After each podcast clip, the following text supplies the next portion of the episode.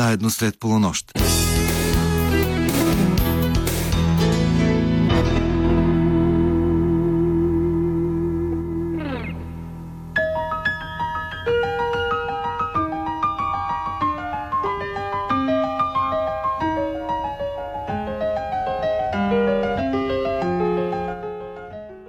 Добра нощ, скъпи слушатели!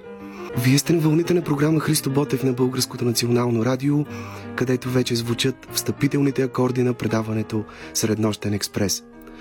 Екипът, който ще работи за вас в следващия час и половина, включва редакторът Ивайло Стефанов, музикалният редактор Тошо Йосифов и звукорежисьорът Диана Люцканова. Аз се казвам Йордан Георгиев и съм щастлив да ви споделя, че наши гости днес ще бъдат младия режисьор Васил Дуев и трима още по-млади актьори Ахмет Исмаил, Иван Шуманов и Сирма Кунчева, и тримата част от Независимото театрално сдружение Суматоха. С тях ще ви представим едно много силно представление, което за мен се превърна в истинско театрално събитие, и същевременно ще ви поканим да го посетите още този петък, четиринайсети октомври от деветнайсет часа на голямата сцена в Натфиз. Става дума за спектакълът "Въпреки живота, всичко е любов" по романа на Виктор Пасков "Германия, мръсна приказка", спектакъл, който донесе на актьорите, играещи в него, награда Аскеер за изгряваща звезда само преди няколко месеца. Всъщност от тогава той не беше показван на софийска сцена, не беше гостувал тук. Казвам гостувал, тъй като това е един проект, замислен и създаден в колопродукция между Сдружение Суматоха и Габровския драматичен театър Рачо Стоянов. Затова и премиерата му беше в Габрово в самото начало на тази година, след което гостува и веднъж тук в София през месец февруари. Ще поговорим за идеята да бъде адаптиран за сцена един от знаковите романи на Виктор Пасков, за предизвикателствата, които отправи към актьорите на влизането в света на тази история, за физическата и духовната емиграция, за музиката и театърът като спасение от сивата и много често сурова реалност около нас, за красивите и мръсни приказки в света, в който живеем, и разбира се най-вече за любовта, защото, както се казва, въпреки живота всичко е любов. В минутите след един и четирийсет ще прозвучи новото издание на рубриката "В диалог", подготвено от актрисата Славена Зайкова, в което тя ще ви срещне с актьора, танцор и хореограф Деян Георгиев Дел. Ние започваме предаването с песента на Beatles "All You Need Is Love", един от символите на хиляда деветстотин шейсет и осма година, а вие останете с нас от тук до два часа.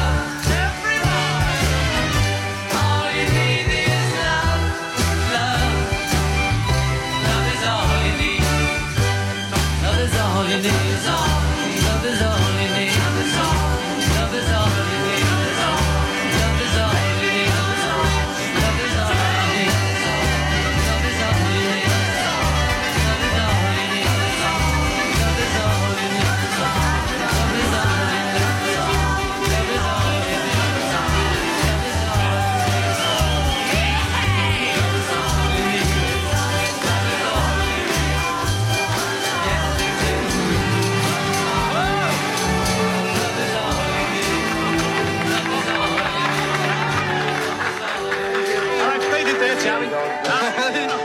Thanks, Alan. Okay, put the red lights off. And this is Johnny Rhythm just saying, good night to you all, and God bless you.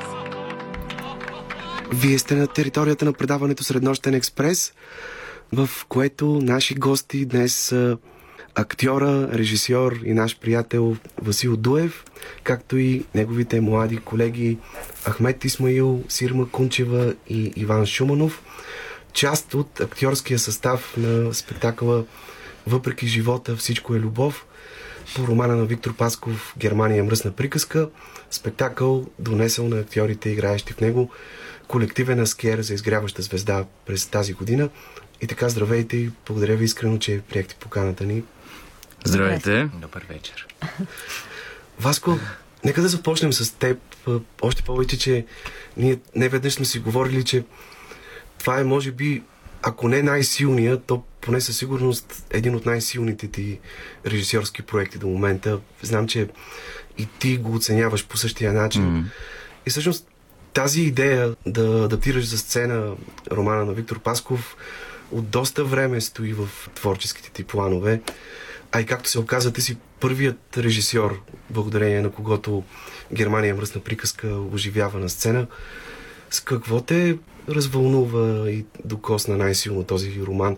Кое е онова, което му отрежда специално място сред художествените ти пристрастия?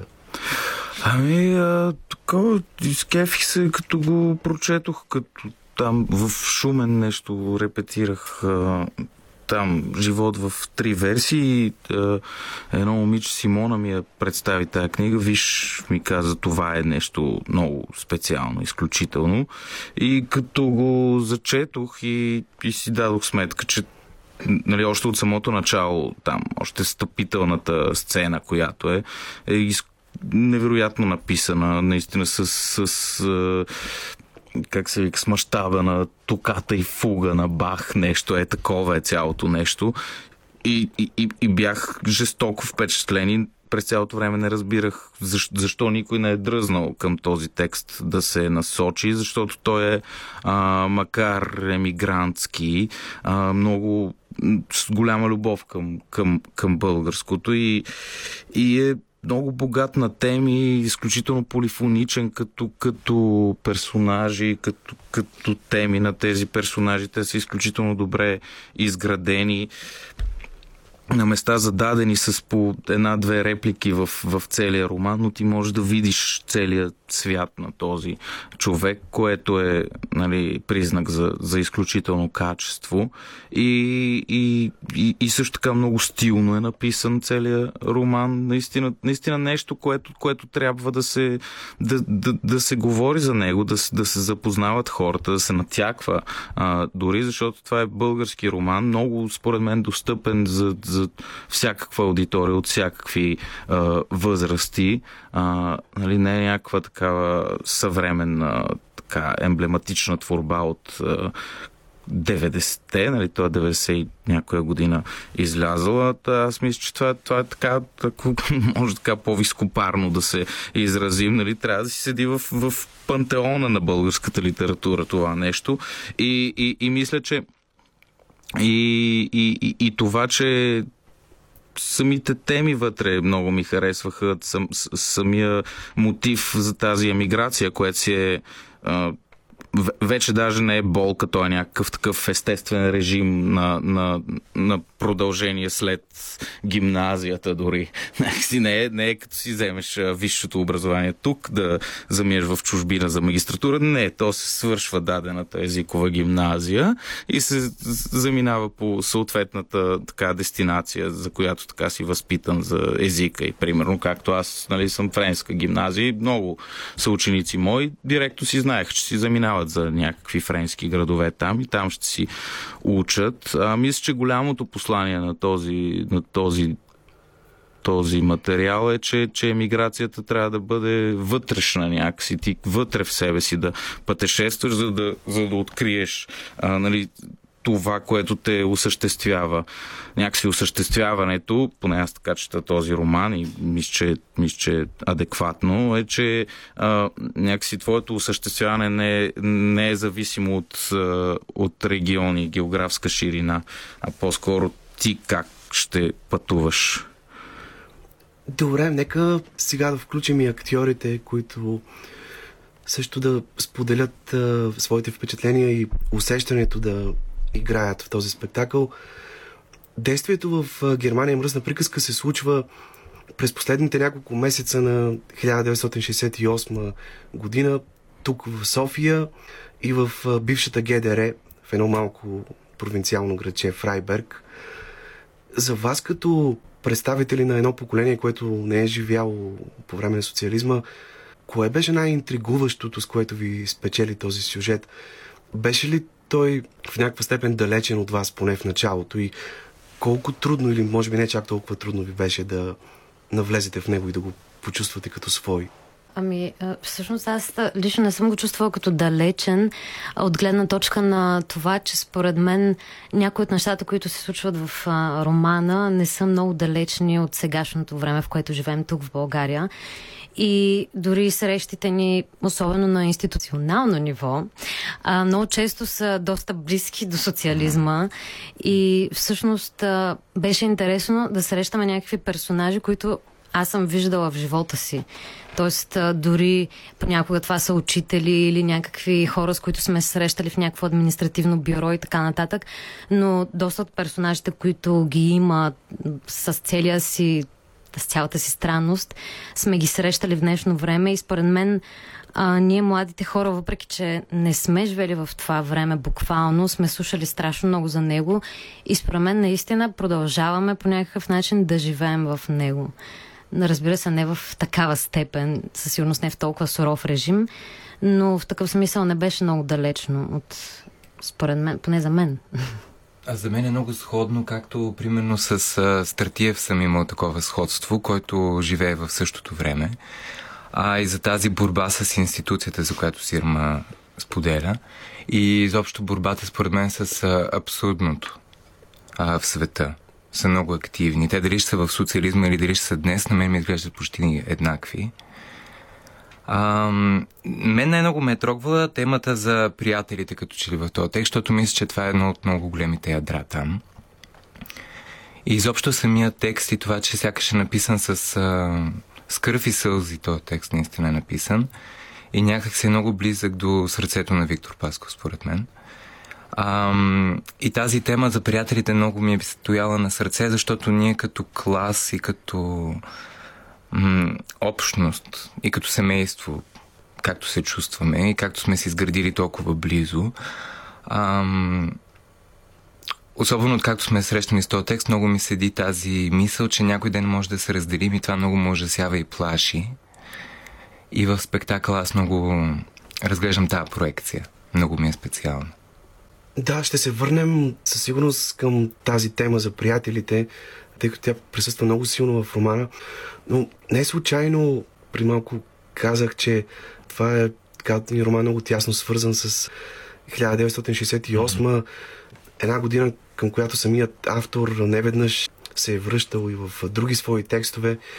Дори си спомням, че преди време се разрази един сериозен дебат в творческите среди тук в България по въпроса доколко тази знакова година в световен план се е състояла и у нас тогава. И си спомням, че Виктор Пасков много категорично отстояваше тезата, че тя не е подминала и нашата страна. Mm-hmm. Виждаме, че и спектакъла започва с ехото, заглухващото ехо от Световния младежки фестивал, който се провежда тогава в София в края на лятото на шейсет и осма година, когато, ако цитирам неповторимия му език, свободата беше намерила свободни пет минути да посети и нас и ужасена от видяното побърза да изчезне в други по-уютни пространства. Вие самите как гледате на тази тема, темата за свободата? Успяхте ли да си дадете отговор на въпроса какво е било усещането да вкусиш, да вдишаш глътка свобода в онези години? Тъй като сега, нали, поне привидно живеем в едно свободно общество. В този смисъл ще стане дума за музиката малко по-късно в предаването, но сега в така по-глобален план ми се иска да ви попитам, вие как гледате на тази шейсет и осма, изобщо на това знаково десетилетие на шейсетте години, изхождайки от а, ролите, които играете в този спектакъл? И това са си такива много, много силни да, така, исторически пикове. На мен, например, да, да мен такива някакви поколения са ми много а, интересни.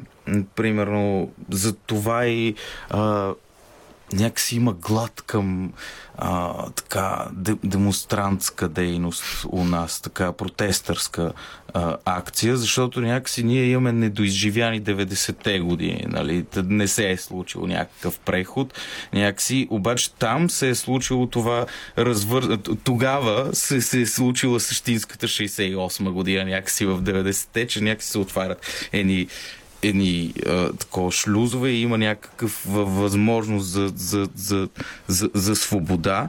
И, и аз мисля, че, че хората ходят на протести не толкова за промяна, а повече някакси за, за, за, за духа на надежда за свобода. Виж как има някакви две-три врати, докато се стигне до тази свобода. Та, та, да, мисля, че, че така и това е някакво време, за което ние гледаме, нали? Както и за деветдесетте, нали? Аз макар да съм роден деветдесета година, нали? съм имал някаква идея същински за какво става дума, но, но умра да, да такова, да гледам някакви записи от тогавашните концерти и неща и цялото Цариградско пълни с сини знаменца от някъде купени, от някъде нагласени, нали? Но има там някакъв, някакъв друг народ, който гледам и това изключително много ме, ме, ме, ме зарежда и натъжава едновременно, а вече пък, пък за шейсет и осма година този този хъс, който е бил в цяла Европа и тези прашките събития и, и, и, и, и, и въобще Beatles, културата, нали, са, са впечатляващи и те са революционни, както естетически, така и, и, и въобще за, за мирогледа на хората изобщо. А понеже Сирма спомена, че сте открили много близки неща в този спектакъл, какви паралели можем да направим между това, което се случва в самото представление и времето, в което живеем днес?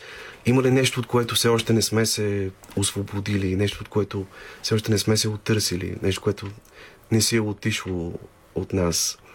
Ами аз... Освен бюрокрацията, за която споменахте. Аз си мисля, че това са много генерални неща и в такъв смисъл искам да кажа, че нали... това представление не би значило толкова много за нас, ако ние не откриваме себе си в него. И въпреки, че нали, шейсет и осма година със сигурност е много емблематична година, а, аз много вярвам в а, това, че всяко поколение се опитва да утвърди себе си и да има някаква собствена революция, а, за да просъществува. И естествено, нали, някои революции са по-малки от други, някои са много по-значими, Uh, някои се борят с uh, цялото време, в което живеят тия поколения. Ето Васко разказа за деветдесета година. Mm-hmm. Нашия опит за революция mm-hmm. тогава. Да, тъй че а, мисля, че изобщо самия бунт на индивидуалния човек изобщо да бъде чут и изобщо да бъде свободен просто като личност а, е нещо, което ние като поколение се опитваме да интегрираме в този спектакъл. Добре, Ахмет, ти изпълняваш главната роля в този спектакъл, чийто реален прототип до голяма степен е Виктор Пасков. Всъщност, Германия мръсна приказка представлява в много отношения негов биографичен разказ. Самия той наистина е принуден през шейсет и осма година да емигрира в Ге Де Ре, тъй като е изключен от всички гимназии в България без право на обжалване. Именно там успява да се развие не само като писател, но и като музикант и музиковед. Завършва консерваторията в Лайпциг и известно време работи там като композитор, джазмен, музикален критик, дори като оперен певец в определен период. Разбира се, това се случва в едни по-късни години. Ти самия как видя твоя герой и всичко това, през което той преминава, всички тези сблъсъци с живота и удари от съдбата, които преживява, тъй като наистина е изумително колко много неща му се случват в рамките на някакви около три месеца, mm-hmm. в които протича сюжета и в романа, и във вашия спектакъл. На мен първата ми среща с този автор беше когато поканихме Дуев да режисира нашия клас, като да направим някакво представление. И той ни предложи пет текста, от които останаха два. Единия беше театрален роман mm. на Булгаков и другия беше този. И в момента, в който прочетох този текст, и си казах, Дуев, ако не ме сложи мене на тая роля, много ще сгреши. Не става. Не става. Да. И, и много се зарадвах, когато реално разбрах, че това е разпределението. Иначе съм пас. Иначе съм пас. Но аз имах много интересен разговор с а, композитора Петър Цанков относно Виктор Пасков. Пепи Цанков, който точно в тези години беше барабанист на Щурците. Да. Е бил всъщност през шейсетте години. Да. Първата формация на Щурците. И ние с него се, се срещнахме на един уъркшоп на Васил Кунчева тази година. И го попитах за Виктор Пасков и изобщо за това поколение. Какво, какво е било. И той ми каза, че някакси изначалната сила на цялото това поколение, отделно това, че са били изключително интелигентни хора, е едно такова вътрешно самоунищожение, към което вървят. Умишлено някакси се, се прецакват, за да видят дали могат да скочат над това, което... И той ми разказа за много, които не са успели да, да го прескочат. Аз не съм сигурен дали Виктор Пасков е успял. Реално. Имайки предвид неговите а, проблеми в живота. Всъщност да, той може би за това решава да напише този роман двайсет, повече от двайсет години по-късно, връщайки се към тези събития, особено към приятелите. Но ще говорим за това след малко. Сега ще чуем една песен по избор на Васко Дуев, който предложи да прозвучи Рита Павоне с песента Колоре от хиляда деветстотин шейсет и трета година. Надявам се, че сме избрали точно този вариант на песента, който той поиска. Васко, ако искаш да кажеш няколко думи, защо точно Рита Павоне? Рита Павоне? Ами защото... Защото тя е изключителен артист. Аз така някакси като бях на седемнайсет-осемнайсет години, защото аз нали много съм си ретро, обичам си някакви стари неща да си слушам и гледам. А, и... И такова и, и, и ми попадна. И така и видях, че много от нашите така популярни изпълнители от това време така са ги пригаждали по нейния тертип. Нали, защото тя е така доста емансипирана дама. А, нали, нещо, което, което тогава си е било революция някаква такава. С такова поведение, тя с къса коса също така, нали, което си някакъв шок, вероятно. А, и, и, и така и ми харесаха ми песните. Аз по принцип много обичам така а, жени да, да пеят за чувствата си. Много някакси нещо ме така разчувстваме много силно и ме въздига. И също така тази песен има един клип, а, който така много ми хареса. Един, едно такова движение на, на крана, така тя прави едно такова движение, някакъв жест такъв и с крана така се издига и то е много неочаквано за клиповете от това време. А, нали, такива черно-бели, някаква група излиза и дрънка нещо и е в един кадър, а там имаше и кран и беше някакво невероятно. И също така Рита Павоне много ме беше изкефил някакво там с Джони Холидей, който е един висок, снажен, готин мъж и те имаха някакво изпълнение двамата заедно и тя, която мисля, че няма повече от сто петдесет и пет сантиметра височина, тя някакси го отнесе и стана по-висока от нея. Добре, слушаме сега Рита Павоне, след което се връщаме отново в студиото да. С нашите гости.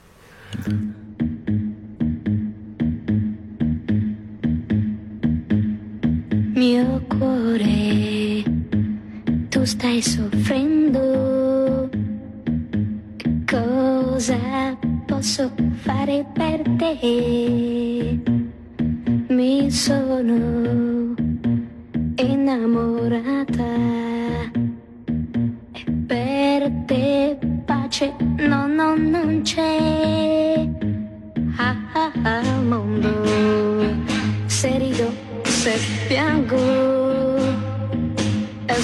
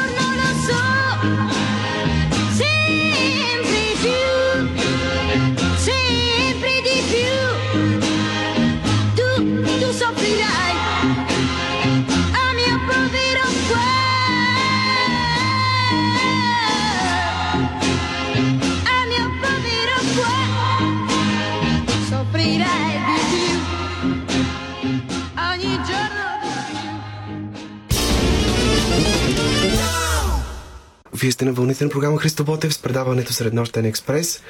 Наши гости са режисьора Васил Дуев и актьорите Сирма Кунчева, Ахмет Исмаил и Иван Шуманов. Говорим си за спектакъла Въпреки живота, всичко е любов, по романа на Виктор Пасков, Германия, мръсна приказка. Спектакъл, който можете да гледате този петък от деветнайсет часа на сцената в Натфиз. Като ви призоваваме да побързате, да се снабдите с билетите, тъй като местата са ограничени. След малко ще стане дума и за това, че публиката е разположена на самата сцена, затова и всъщност много по-малък брой зрители могат да гледат представлението. Говорихме си с Ахмет преди песента, тъй като той е в главната роля. Предполагам, че това е много вкусна роля за игра, тъй като твоят герой претърпява една сериозна парабола в хода на представлението, тръгвайки с едни светли надежди от тук, че отива на едно по-добро място. Разбира се, надежди премесени и с тъгата по раздялата с приятелите, за да отиде там и всъщност да разбере, че машината, тоталитарната машина, репресивният апарат и там работи не по-малко безмилостно и не по-безотказно, отколкото тук. С доносите, с следенето, с недоверието, отчуждението между хората, с противопоставянето на свои срещу свои. Кое ти беше най-трудно за теб? Кои бяха най-трудните моменти при така, изграждането на тази роля? Всички. Не, най-трудно ми беше да си науча текста със сигурност. Аз имам много голям проблем с ученето на текстове по принцип. И тук има много текст. А, но има един момент в представлението, сега, какво, мога ли да, да издавам, какво се случва? Или... Не, ви това хората, какво трябва да е, какво? Не, бе, да, да. Как, говори си, ами, какво? Има, има един момент... Аз попълнах, много слушателите са чели романа, така че... Дай Боже, дай Боже! А, но, да, но. Има един момент, в който Илона, която е на гаджето на Виктор Пасков от Германия, идва и му заявява, че е бременна. И той настоява за аборт. Може би това беше най... най-трудното и все още ми е най-трудното нещо, което трябва да направя, защото е много... много крайно. Това сигурно дори за целия екип, може би бихме могли да го кажем. Много тежки сцени за гледане и за правене, изработка. Да, това е... Най... Цялата сцена е решена по много интересен начин. Да. Това е най-якото на то, то целият сюжет, че нали, ние това избрахме да го кръстим на този рефрен, който седи в романа Въпреки живота, всичко е любов, че някакси имаш един цял живот с, с всичките му жанрове, с плюсовете му и, и, и, и пропаданията му, тоталните му пропадания. И това също е много готино качество, че протагониста, нали, главният този Виктор, който е, той не е герой, някакси не е героя. Той е, той е, той е човек, наистина, с, с, с, с съвършенството и, и, и, и, и мизерността си, ако изобщо има такава дума. Нали? А, и, и това е много хубаво. Аз не знам на тебе, ако ти е трудно там, а на жените какво има, да е трябва да срещнат смисъл, защото те семенкат Бернарда Береано и Жаклин Даскалова, семенкат на тая роля. А, да. На ролята на Илона, и те имат там да, да влязат с тази щастлива вест, че ще има потомство и въобще, нали, че ще се случи чудото на живота, и обаче става нещо обратно като посичане, и те това трябва да го, да го понесат, и те го понасят много истински, много, да. много силно. Но като говорим за параболата на героя, има един негов монолог, който завършва с думите: "Мен вече не ме е страх." Като че ли оттам някъде започва една сериозна промяна в него. Mm-hmm. Той тогава решава да се опълчи на целия този свят и mm-hmm. стига до твърдото решение да преследва мечтата си и да се стреми към свободата, каквото и да му струва това. Mm-hmm. Дори, както казва Виктор mm-hmm. Пасков, тогава, може би в този момент, той осъзнава, че целият му живот до тогава е бил като спаринг партньор mm-hmm. за решителната среща с истинския mm-hmm. живот, който предстои. Mm-hmm. Да. Добре, интересното тук е, че голяма част от актьорите в спектакъла играете по няколко различни персонажи, които на пръв поглед а, изглеждат по-второстепенни, но повечето от тях са описани много цветно и колоритно и сами по себе си са изключително интересни. Например, Иван играе един от а, българските приятели на Виктор Буби, а в същото време в ролята на Хердице, началника на паспортния отдел в местната милиция, човек, от който зависи дали ще бъде продължена или прекратена визата на Виктор и на всички емигранти в това граче. Един много ексцентричен образ, който виждаме в твое изпълнение. И също време играе Кьопе, нали така се казва, един от сценичните работници в този оперен театър, в който Виктор е зачислен да работи. И това са много интересни персонажи, всеки един от тях. Ти ги пресъздаваш много ярко, всеки със свой почерк, със а, своя разпознаваема биография. Колко трудна е тази задача, тъй като вие разполагате с много кратко сценично време, за да уплътните всеки от тези образи, и в същото време се налага да прескачате от роля в роля. Казвам вие, защото и Сирма също играе няколко различни образа. Ами... Той и Кики играе, само да се намеси. Да. Има си още едно. Който е балетист в имиграция, да. Да. И един шоумен. Ами аз... А, има и шоумена, да. Шоумен има и там още няколко такива малко безсловесни персонажи. Аз а, се признавам, че мен много ме е страх от главни роли и съм много щастлив, че не игра главната роля. Не знам защо, за мен това е доста... А, трудно и несвойско. И някак си, когато имаш а, много ярки персонажи, работата до някъде, освен че е много сладка и много вкусна за правене, е, според мен до някъде е по-лесна, защото те много лесно, ярките персонажи, те отвеждат а, в някаква посока и в един момент ти просто ставаш проводник на, на силата изобщо на тия герои. А, което на мен за първи път ми се случва да играя толкова много неща едновременно и понякога наистина за много кратки смени. Ам... Бих могъл да кажа, че това е доста интересен опит. Аз искам да кажа, че е много зареждащо да играеш толкова много и толкова различни, и толкова, да знам, някакви супер интересни роли. Аз на мен също за първ път ми случва да играя такива, да ги нарека по-пилотни роли, които влизат, за да избухнат. И, и чувството да излезеш и да избухнеш е много, много зареждащо. В смисъл, наистина, особено някои от ролите, които играем, въпреки че аз имам една много любима роля тук, която не е от по-главните ми роли. Аз много обичам да играя секретарката, която... която просто... Която носи кафе на Хайден. Да, да. Просто това нещо, не знам защо, но като излизам да го правя и... и... супер сладко. Да. И някакси ме е много, много отвъд, или, или пък е много мен, аз не мога преценя съм. Ами то ти абсолютно сама си го да, то някакси ми дойде да. От раз някакси. Да, някакси тя е едновременно флегматична, но истерична. Някакси тя има проблем, който трябва да преодолява постоянно.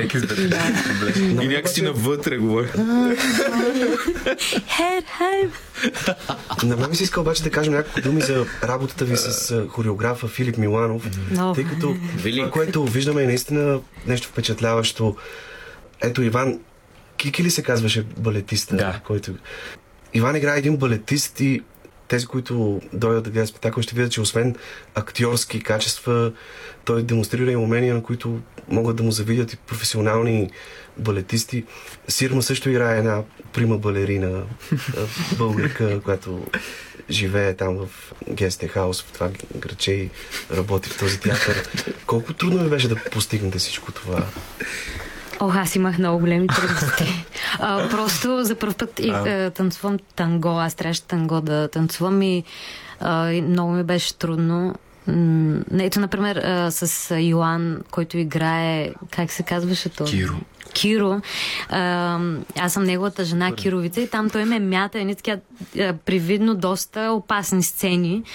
А, и всички хора всеки път настръхват, нали? Обаче на мен изобщо не ме е страх и повече ми беше страх за това танго, защото просто никога не мисля, това е толкова отвъд моите усещания за танц някакси, че ми беше много трудно и, и Филип много ме натиска.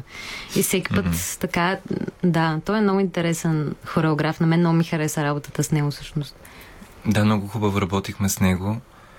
Ам, ами не знам, ние имаме доста добра двигателна култура изобщо като клас. А, ти си играл което... балет преди, нали? Не, а, никога. А, в Натфиз съм играл и а, съм така малко по-разтеглив, нали, се занимавам повече с тялото си последните години.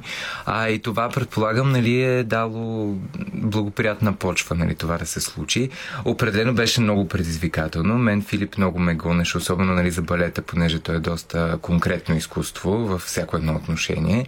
И още го чувам в главата си, докато се движа постоянно за... за ъгъла на пръстите на ръцете си, дори ако трябва. А, но не знам, според мен това ни е донесло много самочувствие а, и много обогатило персонажите ни. Добре, ще продължим разговора след една песен. Сега слушаме Lady Gaga и Mary the Night по избор на Иван Шуманов. I'm gonna marry the night, I won't give up on my I'm a warrior queen, live passionately tonight. I'm gonna marry the dark, gonna make love to the star. I'm a soldier to my own emptiness, I'm a winner. I'm gonna marry the night, I'm gonna marry the night.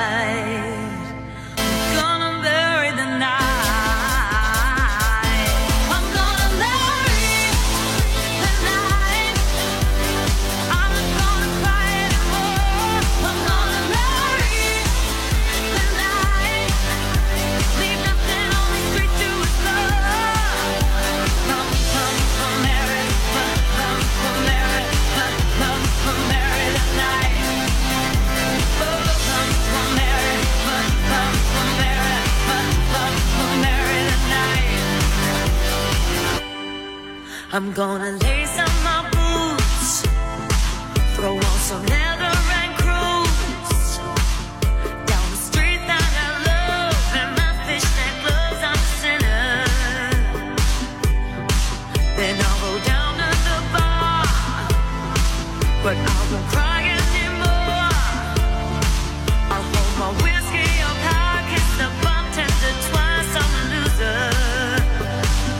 Gonna marry the night.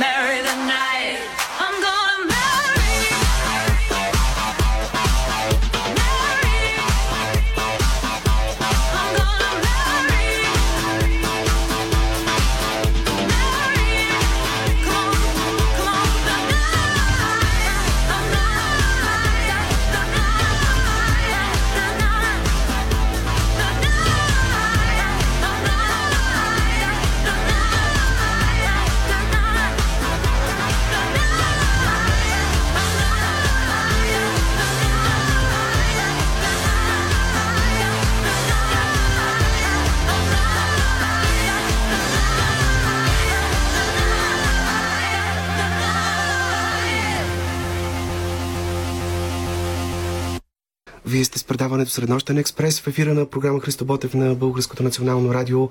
Говорим си с нашите гости за спектакъла Въпреки живота, всичко е любов по романа на Виктор Пасков "Германия, мръсна приказка", който ще можете да гледате този петък от деветнайсет часа на сцената в Натфиз. И тъй като няколко пъти вече стана дума за темата за приятелите, тя наистина е много важна. Самия спектакъл започва с един стих, който е на един френски трубадур от Шампан, живял през тринайсети век, който е епиграф на самия роман за приятелството. Всъщност, Виктор тръгва от България, разделяйки се с своите приятели, за да не ги види никога повече. И тази носталгия по изгубеното приятелство, тези хора, на които всъщност е посветен романа посмъртно, са много силна планта. Може би затова и Васко е избрал едно такова интересно решение. Сюжета да се движи не изцяло линейно и хронологично, а с едни такива ретроспективни прескачания напред и назад във времето, за да може голяма част от тези приятели на Виктор да се появяват в хода на цялото представление, като негови спомени, като поток на съзнанието, като образи, които той извиква, за да разговаря с тях. И като че ли го има този момент, че тези най-силните и красиви връзки в живота, приятелството, тези светли хора и личности, сякаш са обречени на много кратко пребиваване в този свят. Животът много бързо ги унищожава. Ахмет, тъй като ти изживяваш всичко това на сцената и го пресъздаваш през образа на твоя герой, колко така силно ти въздейства тази тема в емоционален план? Много... много силно ми въздейства, понеже аз имам, а, имам много малък кръг от а, реално много близки приятели. И, и във всеки един, а, който... във всеки един приятел, който срещам на сцената, който идва да си кажем с Богом, виждам някой от моите и е много... много е болезнено цялото това нещо и се надявам да не ми се налага на, наистина да ми се случва. На игра е интересно. Тъй като вие сте актьори, предполагам, че една от най-болезнените теми за вас в този спектакъл е тази свързана с хората на изкуството. Как всъщност видяхте тези герои, българските артисти, живеещи в гестхаус и работещи в този местен театър, тези оплашени, объркани, разсипани виртуози, както ги описва Виктор Пасков, хора, които са мечтаяли за Миланската скала, за театър Колон, за къде ли не, и в крайна сметка са обречени да доизживеят живота си в един треторазреден провинциален театър, като типичен пример този герой Семо, който там работи като втори или трети челист, mm-hmm. и никога няма да стигне до онази Дания, която е така, негов блян, негова несбъдната мечта. Аз тук искам да направя връзка и към миналият ти въпрос с този, понеже мисля, че а, един от най-интересните ключове на нашия спектакъл и според мен истина едно от най-интересните неща е това, че ние като актьори, превъплъщавайки се в различните роли, а, много често създаваме такъв а, ефект, от който все едно, понеже нали първата сцена е тази с приятелите, а през цялото време после виждаме как все едно актьорите, които са играли приятелите, играят изкривените лица в Германия. Mm. А, и нали, това много допринася естествено за този абсолютно хаотичен свят, в който Виктор се озовава. А, и мисля, че нещо, което допълнително разкъсва още повече душата му, защото има такива малки намеци в спектакъла, които са останали, в които той почти разпознава лицата на актьорите, като все едно своите а, изгубени вече приятели. А, и в такъв смисъл, понеже и приятелите му в България са се занимавали с изкуство и виждаме това, и виждаме тяхната истинност, нали, как те горят а, в изкуството си, в живота и колко са истински на мястото си, и после виждаме всичко това, което е съсипано, когато го отделиш от а, естествената му среда. Да, това е наистина много интересно, което mm-hmm. казваш, и то прави още по-сериозна връзката между отделните персонажи в спектакъла. Добре, цялото представление е завладяно от духа на рок-музиката. И Ахмет, и други колеги от вашия клас, тъй като да кажем, че този спектакъл е на а, актьори, които всъщност завършиха в един същи клас на Ивайло Христов миналата година. Та, много от тях свирят, пеят прекрасно и в спектакъла звучат на живо парчета от шестте години на Beatles, на Елвис Пресли, на Джими Хендрикс. Доколко близка ви е на вас тази музика от онова време? Какво място заема тя сред вашите музикални вкусове и предпочитания? Изглежда ли ви прекалено ретро или по някакъв начин се връщате често към нея и я слушате? Това е музиката, с която аз съм израснал, така или иначе, без Елвис Пресли, аз изобщо не го харесвам.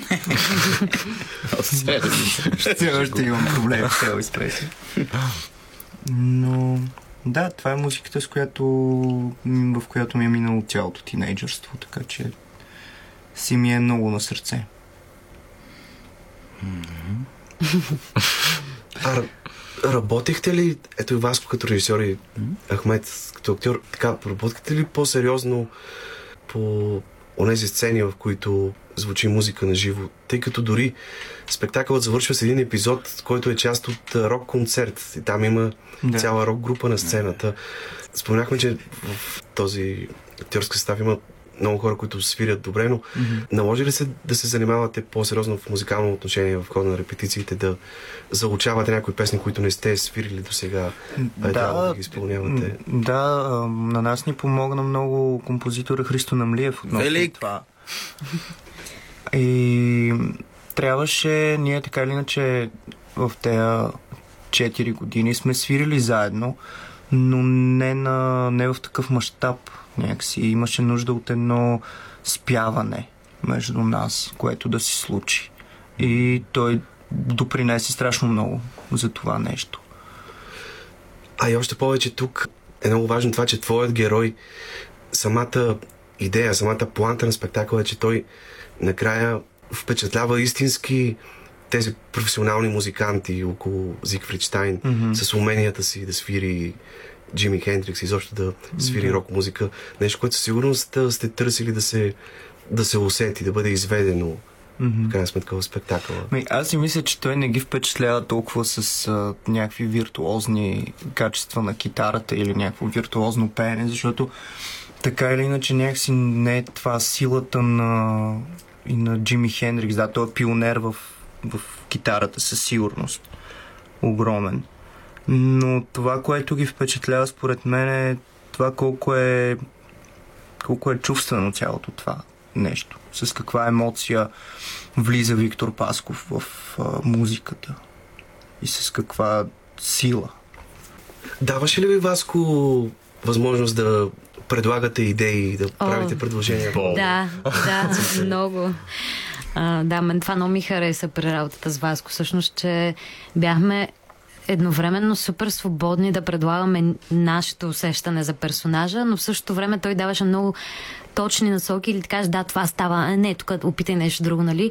И нали, това е най-хубавото нещо, което един режисьор може да ти даде, да знае какво иска, но в същото време да те остави да твориш наистина. Да. И наистина крайният резултат, според мен, по усещането ми и за всички останали и за мен, е, че ние правим нещо, което изключително много ни харесва и, както казах, mm-hmm. и ни зарежда, нали? Mm-hmm. Защото сме вкарали себе си в него. Mm-hmm. И това е наистина много, много ценно Само за нас като актьори. Дето ми отхвърля една идея, да искам по едно време да валят цветя. Горемата еми там на Катя и на Зина да валят цветя. А, цветята да валят. Що съм го отказал? Защото няма пари. И сега ще го вкара. Цветята, ама сега в едно от новото заглавие на Народния има едни цветя, дето така пазиш, така че крадем. Ще крадем там нещо. Еми да, трябва да се дава свобода на артиста, особено в такъв един игрови спектакъл, защото той е игрови, нали, този не е нещо. Много е важно, нали? Да се, да се вижда, че има, че има такъв, че има джаз в цялото нещо и най-вече занимавайки се с тия инструменти, с тия музики и работи, нали? То трябва да има моята тема, твоята тема, това онова, аз си я развивам и да има тук и сега. И, и много е важно в такъв тип игрови а, спектакъл някакси Нали, защото те нещата почват от улицата все едно, а даже имаме и сцена на улицата, така, така между двете да. действия, да. Някакси в такова нещо трябва да, да, да оставиш, нали, да, да, да създадеш територия така, че, че актьора да, да блести в, в нещата и да помагаш на, на, на, на творческия му импулс, на неговия личен творчески а импулс. А как решихте да обърнете призмата в театъра, тъй като в този спектакъл публиката е разположена на сцената, да. а представлението е изнесено в залата и mm-hmm. ползва част от сцената. Ами това е много интересно. Това не е претенция. Това е, е много интересно, защото ами, значи, той има няколко причини, но те някакси се събраха в един така много напрегнат ден в а, центъра на Република България, Габрово, да. А, там, а, защото ние трябваше една железария, голяма история да бъде, защото там се бях инспирирал там някакъв такъв един метрополис да става нещо, такъв немски експресионизъм в киното и гонехме, но се оказа, че няма да ни направят декора овреме и затова трябваше да измислим някакво кардинално друго решение и аз излязох навън, говорейки с сценографката Даниела Николчова, велик, а, и там и говорихме разни работи, тя такова...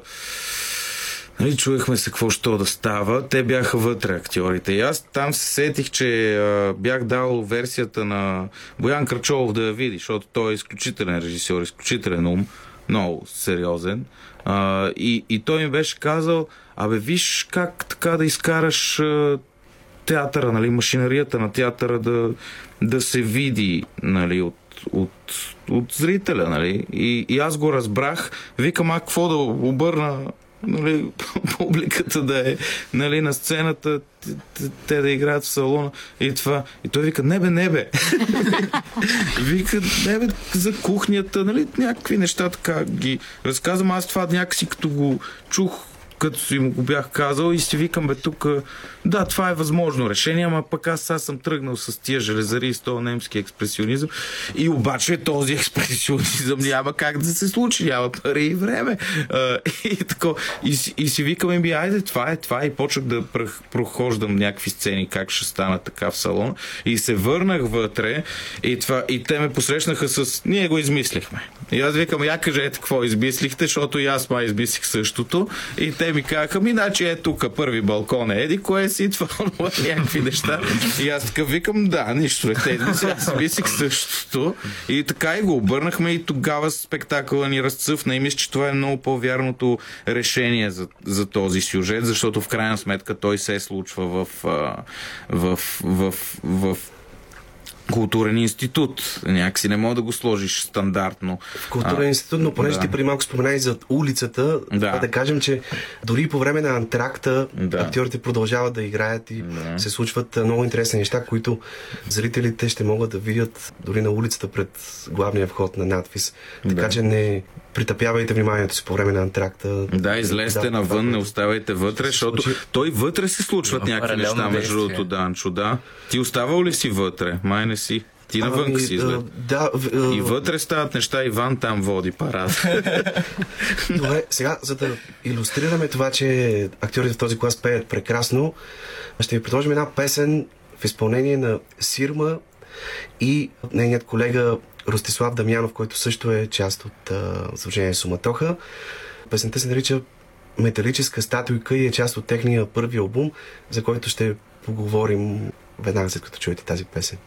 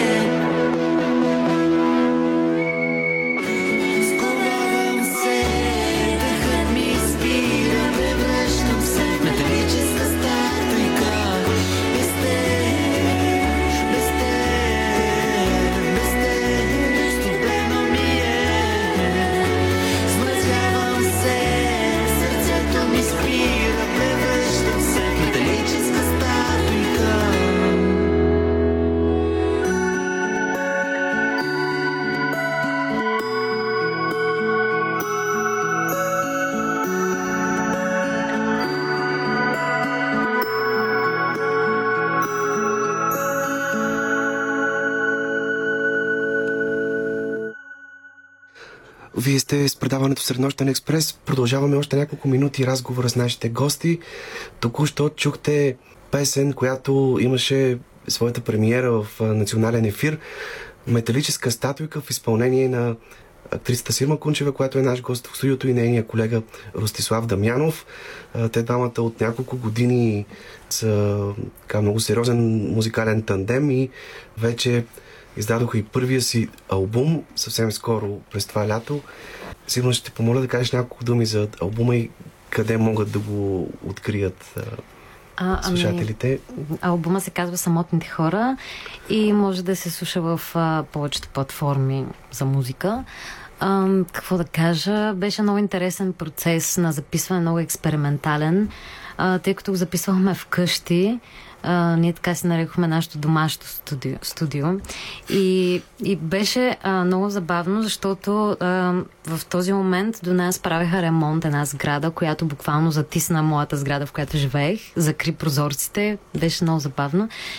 И uh, по цял ден той се къртеше и ние можехме да записваме особено вокали и неща с микрофон като цяло само след шест часа вечерта, което беше много интересен процес и като цяло А, абе, като цяло вложихме себе си в цялото нещо и това е, което мога да кажа. Превърна се в нещо ня...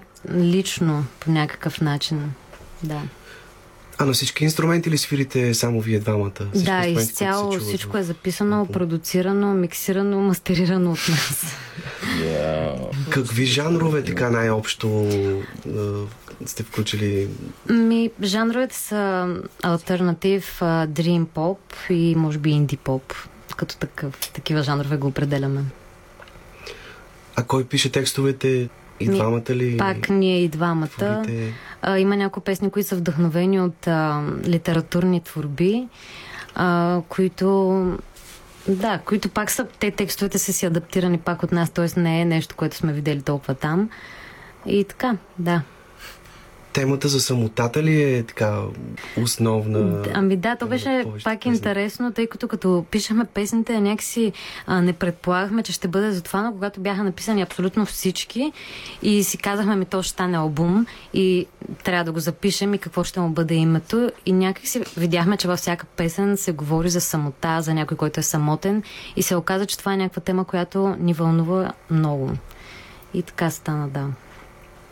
Добре, слушайте Сирма и Рости и техния албум в социалните платформи. Да кажем, че Ахмет също участва в своя група, която при това носи името Мръсна приказка, така че пряко кореспондира с това представление, с романа на Виктор Пасков, когато те имат също песни, които са записани и могат да прозвучат тук в радиото. Ще ги поканим в предаването. Понеже казах няколко пъти, че този спектакъл ви донесе Аскер, как приехте новината, че сте наградени? Бяхте ли изненадани или очаквахте, че вие ще спечелите? Аз имам една почти забавна история с това. А, ние всъщност бяхме убедени, че няма да спечелим Аскер. А, и това защото, нали, представлението все пак беше в Габрово и А, не вярвахме, че комисията ще има възможност да дойде да го гледа, а, понеже нещата се случиха много бързо и с номинацията. А, и отивайки на самата церемония, нали, за всички ни беше доста така, просто като приятно отиване на церемония, която да гледаме с награждаване. А, и в този момент, аз обикновено съм много нервен винаги, но в този ден не бях. А, и отивайки на самата церемония, въпреки че се бяхме разбрали нещо предишната вечер, аз влязох в а, салона и всички ми казаха, че ако спечелим, аз трябва да кажа нещо. А, на мен ми стана много зле, понеже не бях подготвил нищо и понеже се бяхме разбрали нещо друго и като цяло изобщо не очаквахме да спечелим. А, и в този момент вече премисляйки, ако евентуално спечелим, какво бих казал, и понеже бях толкова нервен, си казах, че сега Ам, шансовете да не спечелим са много ниски, при условие, че аз просто трябва да, да съм в тази позиция, да се чувствам невъзможно нервно. А, тъй, че със сигурност ще спечелим само заради това. Аз изляза да говоря пред хора. А, и то така се случи, Данчо. А, тъй, че, а... Въпреки, че ръща ти беше много хубав, да, понеже я гледах само на видео, не успях да дойда и а, чак ме разплага, така че... Ехе. Да, беше невероятен. А каква е стойността на този Аскер за всеки от вас? Колко високо вдига летвата пред самите вас? Ами аз не знам дали вдига летвата ни, но аз лично мисля, че и всички останали много се радват, че сме го постигнали заедно. Mm. Някакси не е Аскер на Иван, не е Аскер на Сирма, ми то е Аскер на сдружение Суматоха и това още повече ни обединява и някакси ни кара да се чувстваме горди с това, че сме направили нещо наше си и сме извикали Васко преди две години да направи нещо с нас. А как се го поделяте? Къде го съхранявате? Не знам. Имате ли витрина на у нас? Аз ли? Да, ми вие ми го дадохте. Да го подарим на вас. Да, да се изпотрепат. Да го съхранява известно време. Къде да го разделят този Аскер. Да, това е много похвално към тази фундация Аскер, че наистина ги отрази този клас, защото това е наистина клас, който няма някой, който да, да дърпа групата назад. Те са наистина изключителни. Тук аз постоянно си мисля, че тук има някакво подреждане на планетите така в, в така... Васко, понеже имаме една минута до края, нека само да кажат дали подготвяте в момента нов проект по чапката на Суматоха. Има ли нещо, което зрителите могат да очакват? Ами, надяваме се много да спечелим един грант, А, но той не е за театрални представления. Към момента още нямаме идеи да направим нещо общо, но много се надяваме да направим нещо заедно. Добре, и накрая, ако искате, вие поканете слушателите този петък да дойдат и да гледат представлението в Натфиз. Ами елате да гледате представлението в Натфиз този петък от седем часа, защото както завършва а, Георг Хеник, и аз мисля, че това е хубав завършък на предаването. Свещено, свещено, свещено е изкуството, което бе, което е, което ще бъде. Алелуя, алелуя, алелуя. Аз ви благодаря искрено за този разговор. Наши гости днес бяха Иван Шуманов, Сирма Кунчева, Ахмет Исмаил и Васко Дуев, с които си говорихме за представлението Въпреки живота, всичко е любов по романа на Виктор Пасков "Германия, мръсна приказка". Вие останете с нас, след малко ще чуете и рубриката в диалог, подготвена от Славена Зайкова.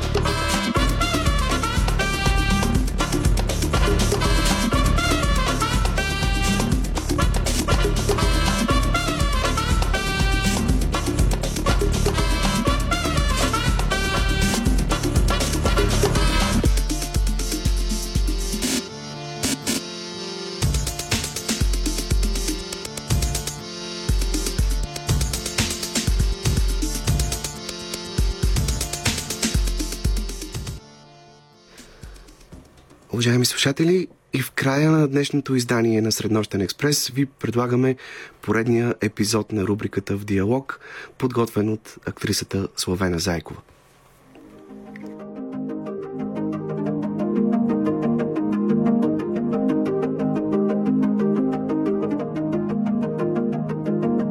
Здравейте, драги слушатели! Вие сте хванали Среднощен експрес, а това е рубриката В диалог. Тук говорим за изкуство, за култура, за такива хубави неща. Чуйте кратки новини в тази сфера. Френската писателка Ани Ерно спечели Нобеловата награда за литература. Книги оживяват на голям екран, защото стартира тази годишното издание на фестивала Синелибри. Тази година той се провежда под мотото "Преоткритото време" заради сто годишнината от смъртта на Марсел Пруст, написал "Последите на изгубеното време". Програмата на фестивала включва събития до края на месец октомври. Можете да я разгледате в сайта на Синелибри. До тридесети октомври продължава и фестивала за свободен театър Акт две хиляди двадесет и втора. Кои са българските и чуждестранни заглавия в програмата, вижте в страниците на Асоциация за свободен театър. През девет нощи в десетата, с други думи, десетото издание на Нощ на театрите наближава. Останете с нас, защото ще ви срещна с един много, много интересен артист, който е имал възможността да работи с световно известният режисьор и хореограф Димитрис Папа Йоан.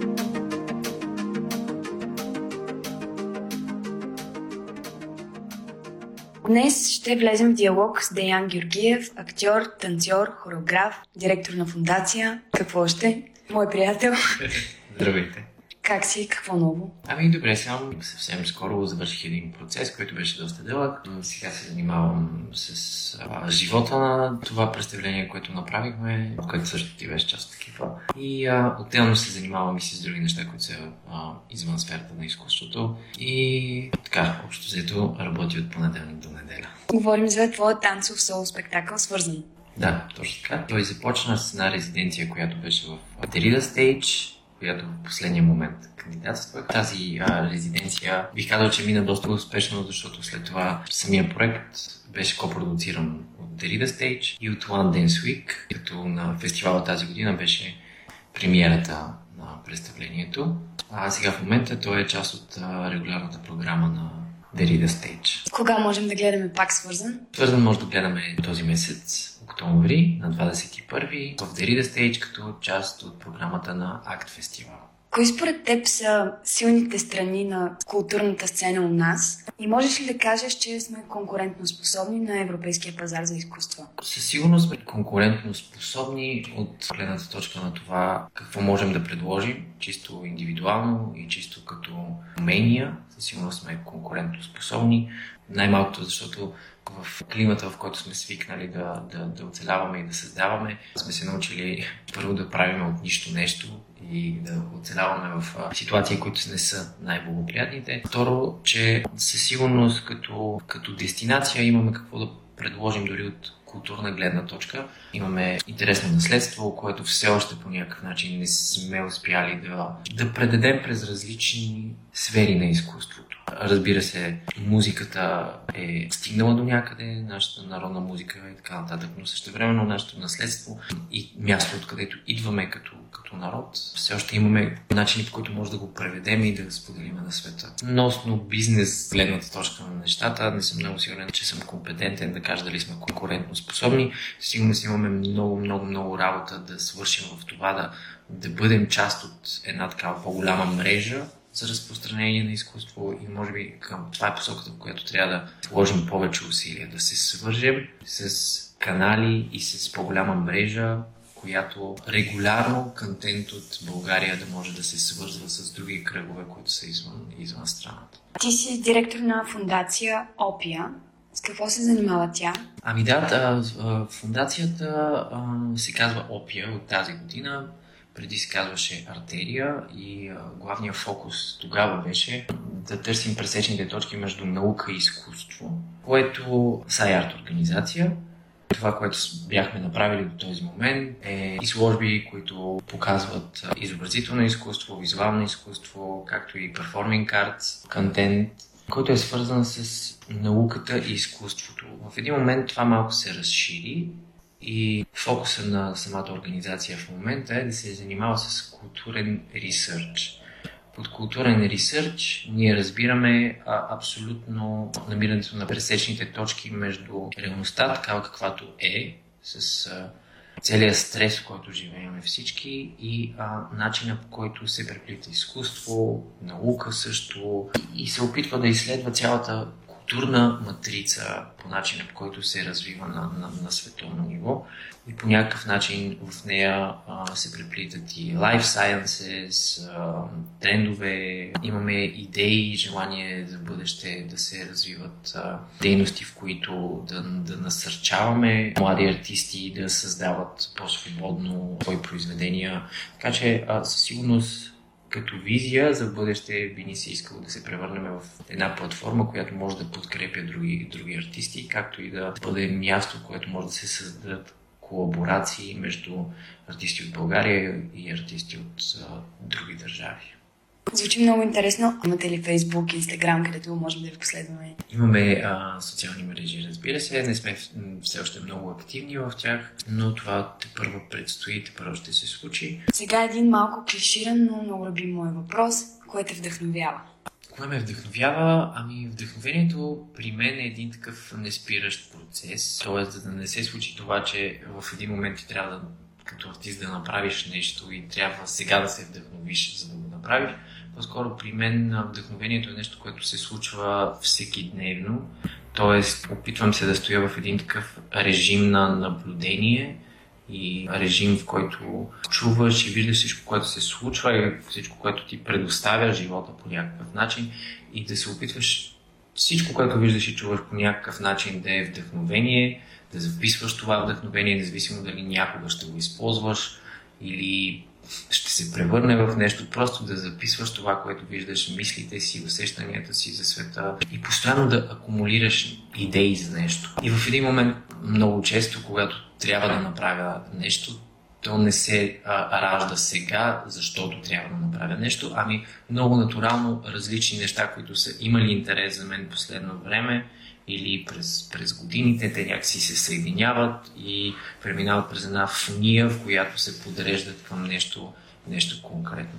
Така че вдъхновението е нещо, което е по-скоро начин на живот, и мисля, че е нещо, което облагодарява човек, Ако, ако така наблюдаваме света около нас, като нещо вдъх, вдъхновяващо, от което може да, да дадем наш отговор или наш въпрос, да го приведем в нова форма, да го споделим с някой. Да. Какво ти дава и какво ти взима професията, която си избрал? Какво ми дава? Със сигурност, понеже аз първо съм завършил актьорско майсторство, после започнах да се занимавам професионално с танц и с хореография.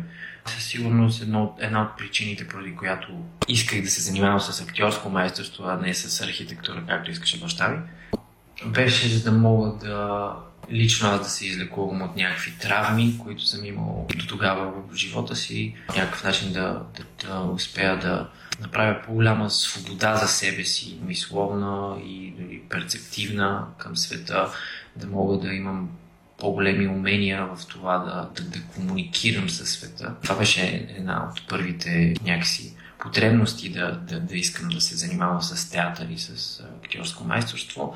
И по, по същата причина се появи и танца. Той също много някакси увеличи мирогледа ми и, и, и, и, и способностите ми да комуникирам това, което преживявам.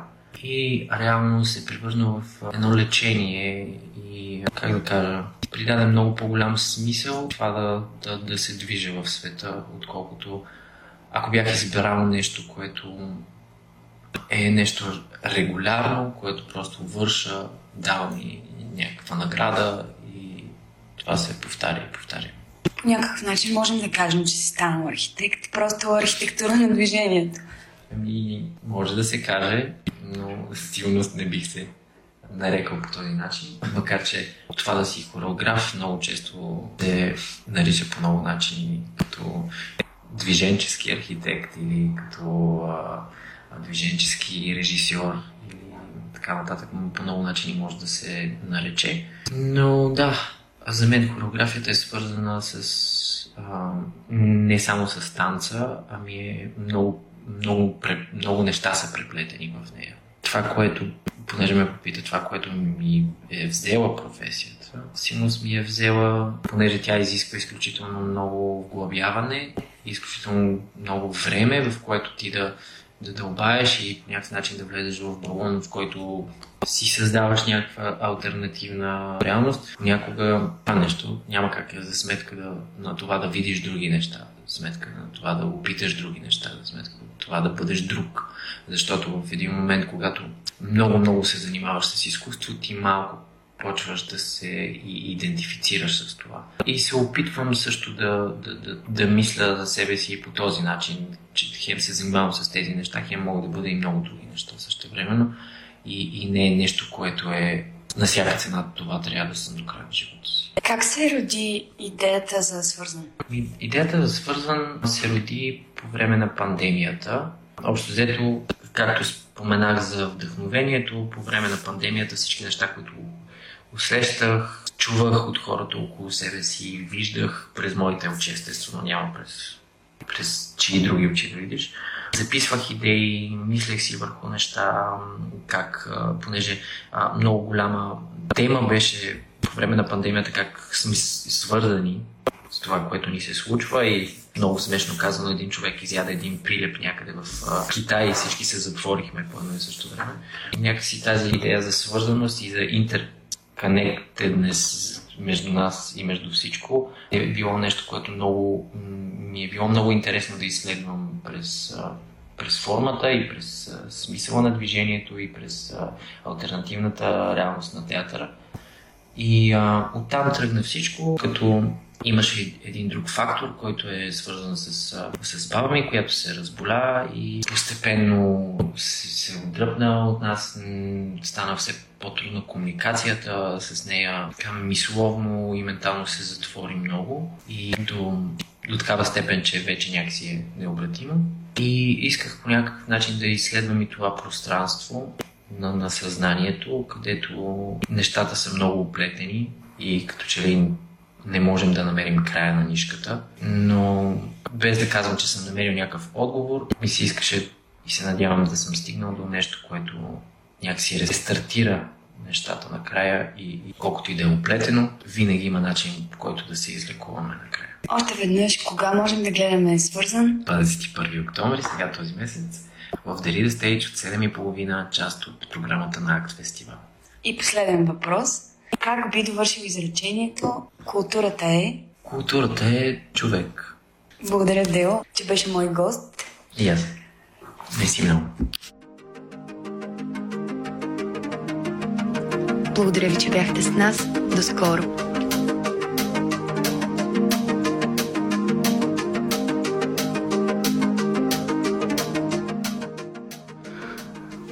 Уважаеми слушатели, това беше всичко от нас за днешното издание на предаването Среднощен експрес. От мен, Йордан Георгиев, и от името на екипа, с който работихме за вас през последния час и половина, ви пожелаваме лека нощ до следващата сряда след полунощ.